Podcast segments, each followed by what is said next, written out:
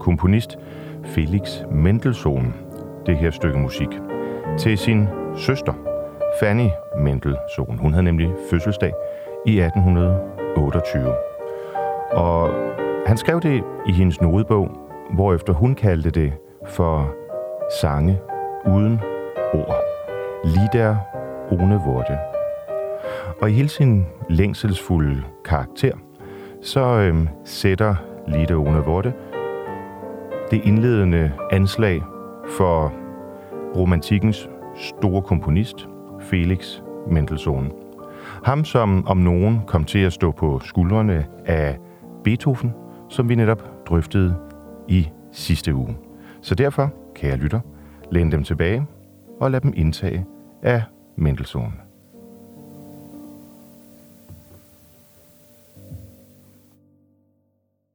Og dermed klingede klaveret ud. Hvem er han da, denne Felix Mendelssohn? Ja, det fulde navn Jakob Ludwig Felix Mendelssohn Bartholdy, og øhm, han var, som sagt, tysk komponist. Og han var en hel del mere. Han var lidt af et vidunderbarn. Men i modsætning til både øh, Mozart og Beethoven, ja, så valgte hans øh, forældre øh, øh, lidt i strid med datidens gængse sådan måder at se musikken på, ikke at udnytte hans åbenlyse talent. Han skulle ikke turnere rundt øh, som en anden musikant i, øh, i hele øh, Europa. Han skulle have lov til at udvikle sig som øh, det menneske, han blev. Og øhm, på mange måder kan man sige, at det er Mendelssohn, som netop viderefører den øh, arv, den øh, tradition, øh, som, øh, som øh, vi i verden stod øh, ene og alene tilbage med i 1827, da Ludwig van Beethoven var gået bort.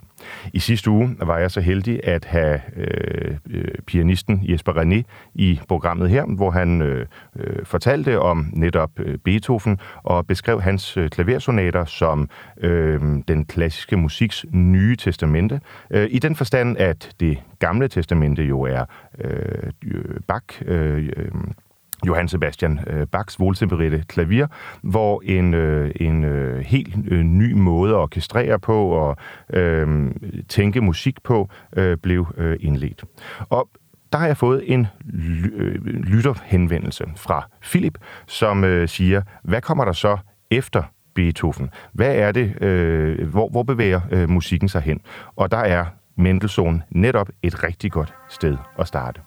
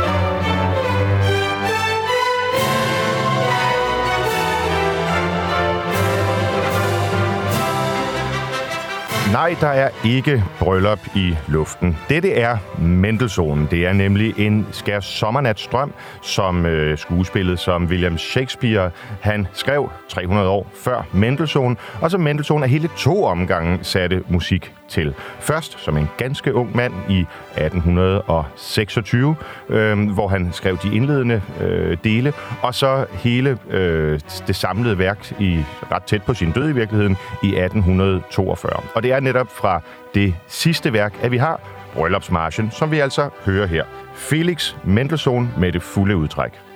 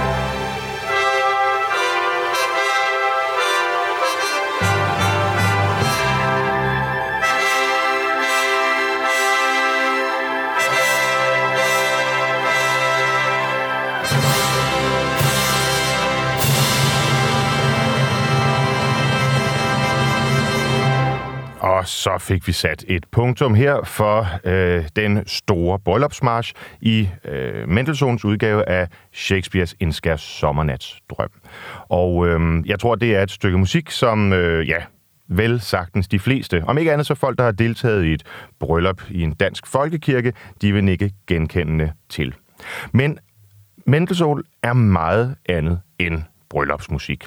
Han havde allerede i sin øh, tidlige øh, musiske øh, alder, det vil sige der i, i, øh, i øh, 18 øh, slut 20'erne, han er født i 1808, øh, stor succes øh, som øh, ja, øh, vidunderbarn, men, men også i virkeligheden bare øh, musiker i al almindelighed, organist, han skrev øh, motetter til kirken og så videre, og øh, havde sit udgangspunkt i øh, Leipzig. Og øhm, den tyske by Leipzig kender vi jo, for øh, det var netop også her, øh, Johann Sebastian Bach havde slået sine folder. Og i 1750, der dør Bach. Det vil sige, mesteren bag Gamle Testamente er gået bort. Og øhm, ja, så er vi så heldige, at så kommer Mendelssohn altså. Øh, nogenlunde øh, som Beethoven begynder at klinge ud, der begynder Mendelssohn at skrive sin øh, musik. Og to år efter Øhm, øh, Beethovens øh, død, der gør øh, Mendelssohn det for sin samtid relativt det usædvanlige, at han tager Bachs musik tilbage. Øh, den musik, der blev skrevet i barokken, altså øh, af Bach og Händel osv., øh, blev i vidt omfang øh, betragtet som lejlighedsmusik. Det var øh, smukke, ofte øh, fromme stykker musik, øh, som øh, skulle opføres ved konkrete begivenheder, og når man havde lyttet til det og tænkt lidt over det, så var der ingen grund til at beskæftige sig med den sag mere. Det er lidt paradoxalt, når vi i dag øh, lytter til for eksempel Bachs enorme oratorier, Øhm, øh, som jo øh, er skrevet over alle fire øh, evangelister, øh, at tænke på, at øh, ja, dengang for, hvad bliver det, øh, 300 år siden, der lyttede man til det, klappede pænt, gav øh, gamle øh, Johann Sebastian en, en skærv, og så var den potte ude. I dag betragter vi det jo nærmest som sakrale mesterværker. Og det gjorde Mendelssohn også. Derfor i 1829, altså blot som 21-årig, der øh, satte han Matthæus-passionen op i netop Leipzig, i Bachs gamle by. Og øhm, det blev så populært, at han kunne rejse rundt i hele Europa netop med øh, Bachs musik, men selvfølgelig øh, også med, med sin egen. Han øh, besøgte især Storbritannien, hvor hans, øh, mange af hans øh, største værker i virkeligheden havde premiere. Jeg ved ikke, hvad det er med, med tysker og Storbritannien. Så var det også med, øh, med, med Händel. Han stak også af til, øh, til, øh, til England. Øhm, men måske øh, især skal vi være glade for, at Mendelssohn gjorde det, fordi det var der, han støttede på Shakespeare, og jo altså fik inspirationen til blandt andet musikken, vi hørte lige før her, til en, øh, en Skærs Sommernats øh, drøm. Mendelssohns musiske karakter kan man nok bedst beskrive som konservativ. Øh, I hvert fald hvis man sammenligner med hans samtidige komponister. Liszt for eksempel, eller Wagner, eller Berlioz, som jo virkelig rykker musikken herop igennem det øh, 19. Århundrede til øh, ind i det, det moderne, det sådan mere eksperimenterende, skaber et helt nyt musisk univers, fuldstændig anderledes end det, som, som, som ja, Beethoven havde, havde efterladt. Mendelssohn er mere tilbageskuende, øh, konservativ. Han øh, orkestrerer og øh, laver musik øh, på samme måde, som øh, Beethoven havde gjort det, eller i hvert fald i, i tråd med den, med den arv. Og det går sådan set igennem øh, hele hans, øh, hele hans øh, værk og virksomhed, hvor forskellige de end måtte være. Vi startede med at høre øh, fra, fra et lille klaverstykke musik, sådan melankolsk, det var den sjette sang øh, uden ord, Øhm, og nu hørte vi så det øh, festlige fyrværkeri her fra øh, Skal Sommernats øh. Et af de andre orkesterværker, som man ikke hører så ofte, øh, men øh, det er øh, en, en skam, det er hans øh, koncertovertyre Hebriderne, øh, som, øh, som øh, er fra øh, et større cyklusværk, øh, der netop øh, dyrker, hvad kan man sige, sagaen. Øh, lidt ligesom den samtidige danske komponist, Niels V. Gade, og ham vender vi tilbage til, havde dyrket sagaen. Hans øh, øh, opus 1 er hans øh, første symfoni i, øh, i C-mol, øh, har den samme sådan volumøse, men også lidt tilbageskuende klang. Og der er faktisk en helt særlig forbindelse mellem Niels V. Gades første symfoni og så Felix Mendelssohn. Men det vender vi tilbage til, når vi har hørt her et uddrag af Hebridernes ordtyre.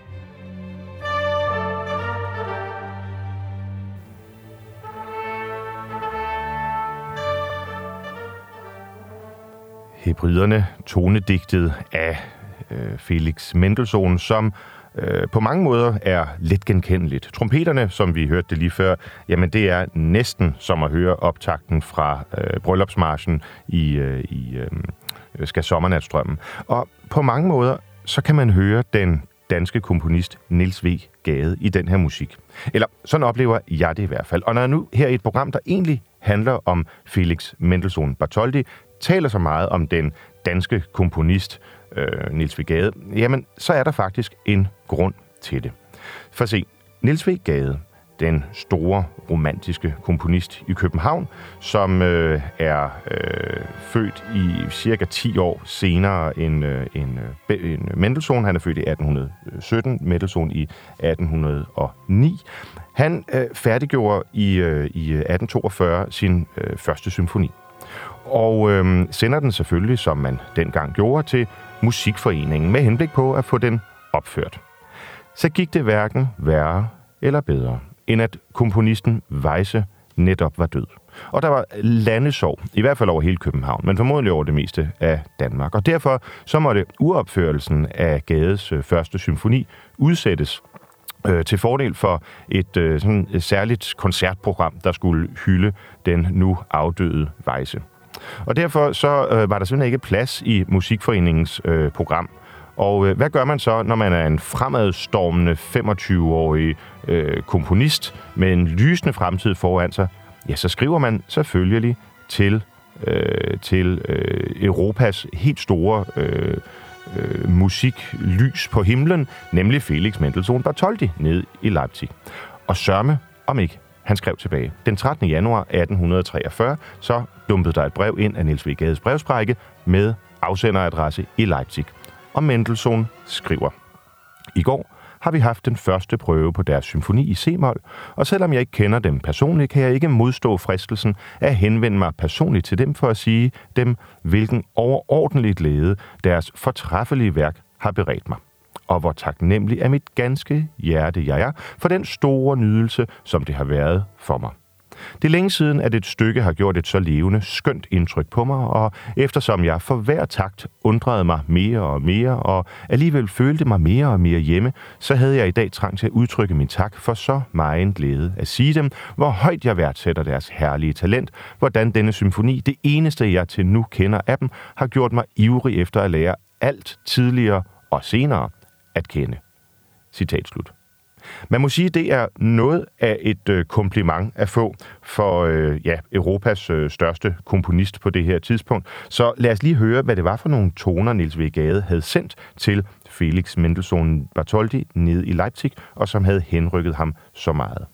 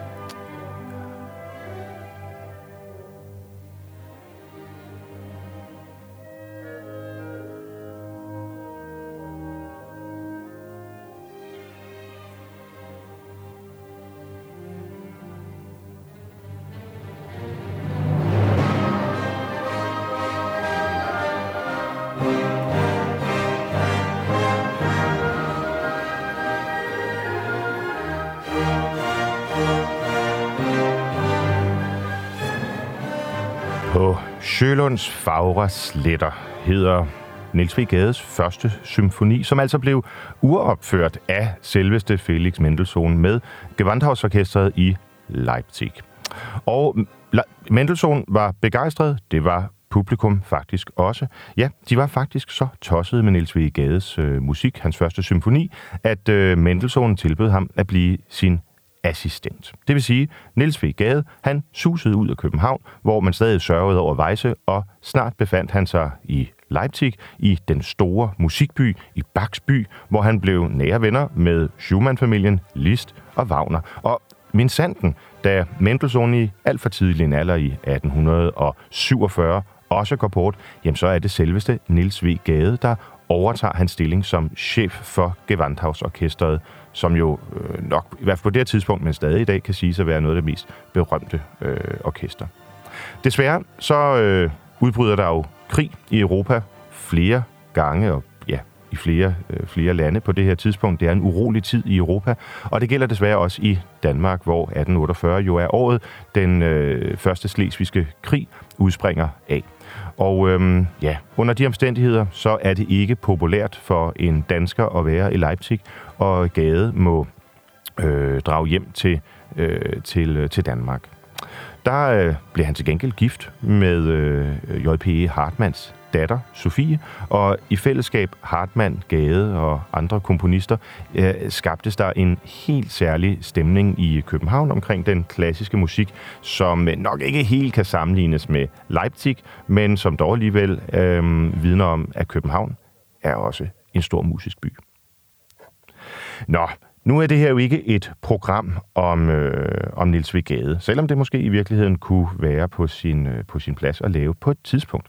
Det er et program om Mendelssohn, for det er nemlig det, som Philip, en fast lytter af øh, programmet, har ønsket sig. Og nu handler kammertonen jo i udgangspunktet faktisk om opera. Det er det, vi er sat i verden for at dyrke, og det er det, som i hvert fald ligger mit hjerte meget, meget nært. Har Mendelssohn så skrevet nogle operaer? Og øh, svaret er ja, det har han. Han har blandt andet skrevet Die Hochzeit des Camacho, øh, som, øh, som er hans øh, opus 10, det vil sige et relativt tidligt værk. Men er det et stykke musik, vi sådan i almindelighed hører, noget man kan rejse efter og sige, okay, jeg smutter lige forbi øh, Berlin eller Wien, fordi der har de jo Die Hochzeit des Camacho.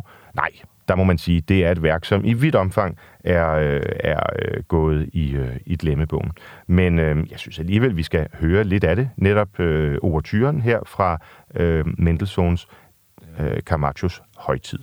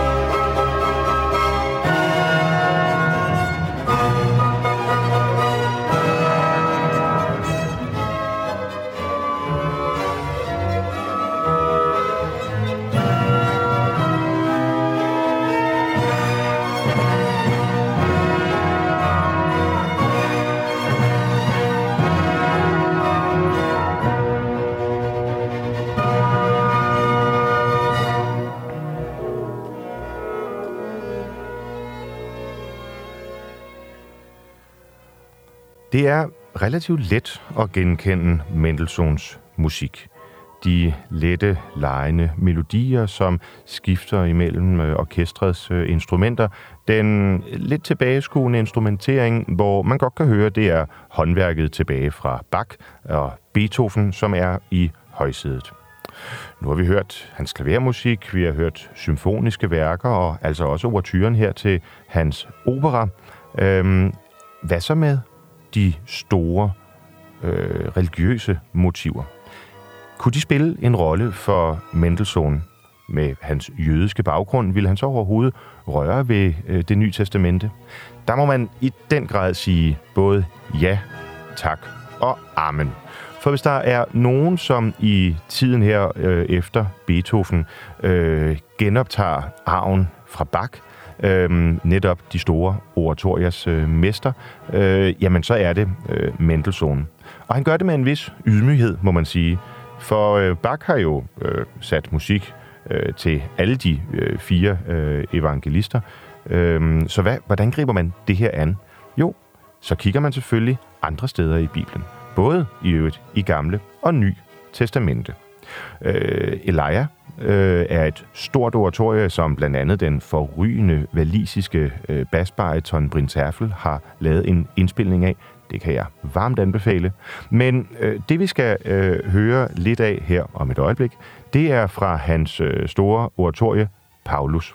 Øh, man kan jo nærmest sige, at øh, Paulus, det tror jeg også, han bliver kaldt i visse dele af kirken, er sådan den femte øh, evangelist. Og derfor var det måske heller ikke så øh, øh underligt, at, øh, at øh, Mendelssohn i 1832, øh, så hvad er han der? Han er 23 år gammel, øh, kaster sig ud i at skrive netop et oratorium over øh, Paulus' øh, tekster.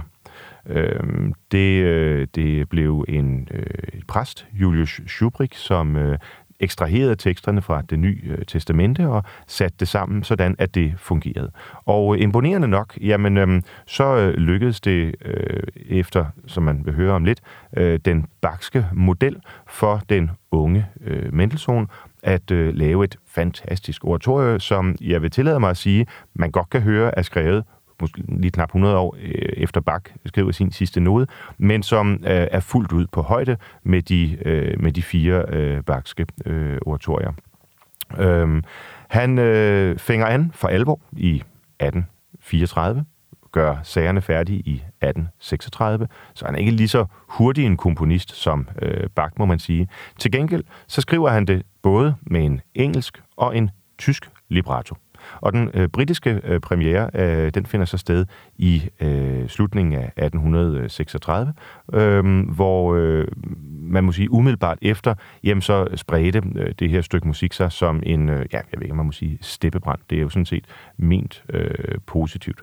Men i hvert fald blev øh, Paulus, eller St. Paul, øh, et af de mest øh, populære øh, korværker, oratorieværker, som øh, stadig den dag bliver øh, opført. Og nu har vi hørt meget sådan ren orkestermusik, og det er jo også rigtig lækkert. Men jeg synes, vi skal høre øh, koret synge her fra, fra den første sang i, øh, i Paulus, Herre der du bist der godt.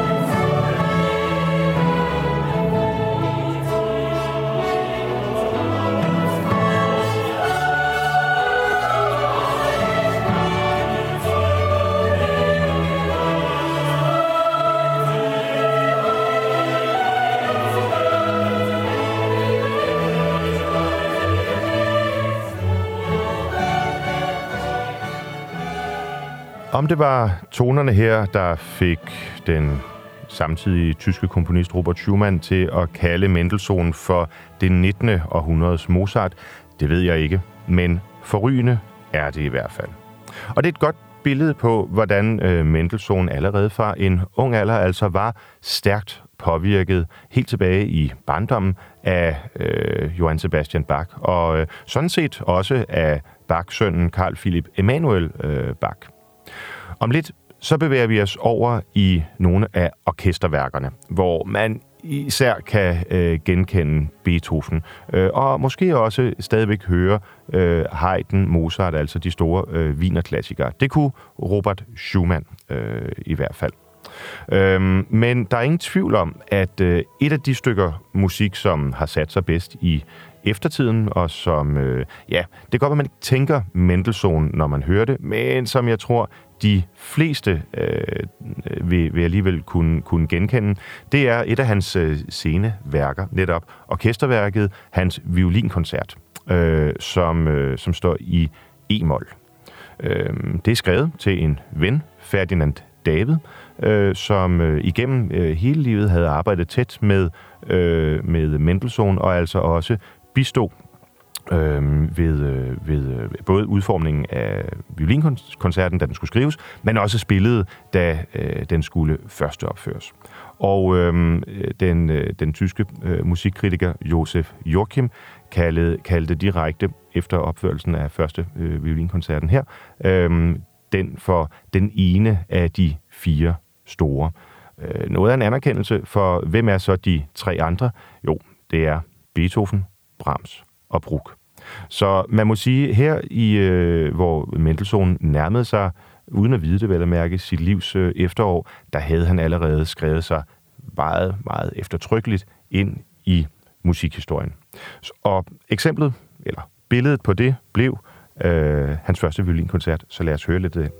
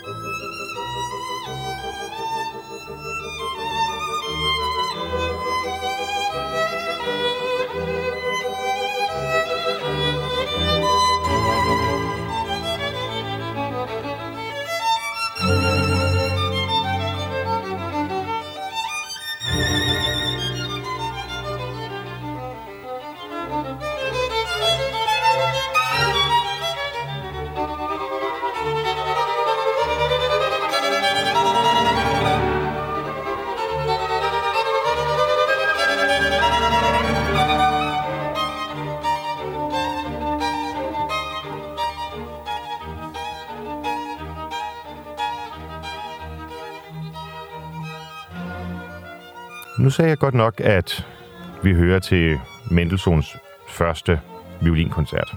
Og det gør vi også, fordi det var, hvad han kaldte den. Men faktisk skrev Mendelssohn allerede igen i en meget ung alder, som 13-årig, en anden koncert for netop øh, violin og øh, orkester i, øh, i D-mol. Øh, men han vil ikke vedstå sådan efterfølgende.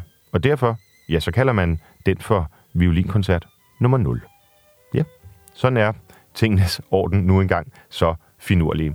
Og det med tingenes orden, jamen, det har en helt særlig betydning hos netop Mendelssohn, som øh, jo nok især, må man sige, er kendt for sine symfonier, som jeg øh, derfor har valgt, at vi ikke skulle lytte til i dag.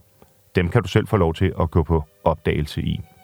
Men det sjove er, at rækkefølgen, den er lidt uharmonisk. Ja, nærmest, må man sige, kaotisk. For øh, på de indspilninger, som øh, man ofte kan købe eller finde på Spotify, jamen der er de selvfølgelig øh, rangeret fra 1 til 5. Men øh, den måde, Mendelssohn rent faktisk skrev dem på, ja, det er helt omvendt. Han begyndte med den første. Sådan er det jo trods alt, medmindre man skriver violinkoncerter. Og så er faktisk den sidste, femmeren, den anden, han skriver. Rækkefølgen, den er 1, 5, 4, 2, 3. Og ja, hvordan kan det hænge sammen? Ja, det er selvfølgelig fordi, at Mendelssohn gik i gang med musikken, fik den ikke færdiggjort, hvilede, fik så en ny genial idé, gik i gang med en ny symfoni, osv., osv. Øhm, ikke desto mindre, så er øh, netop Mendelssohns symfonier øh, små guddommelige mesterværker øh, i sig selv, og som hver især har øh, en helt særlig øh, karakter. Jeg synes, du skal øh, høre dem, fordi de er både umiskendeligt øh, Mendelssohnske, men også meget forskellige i deres øh, natur.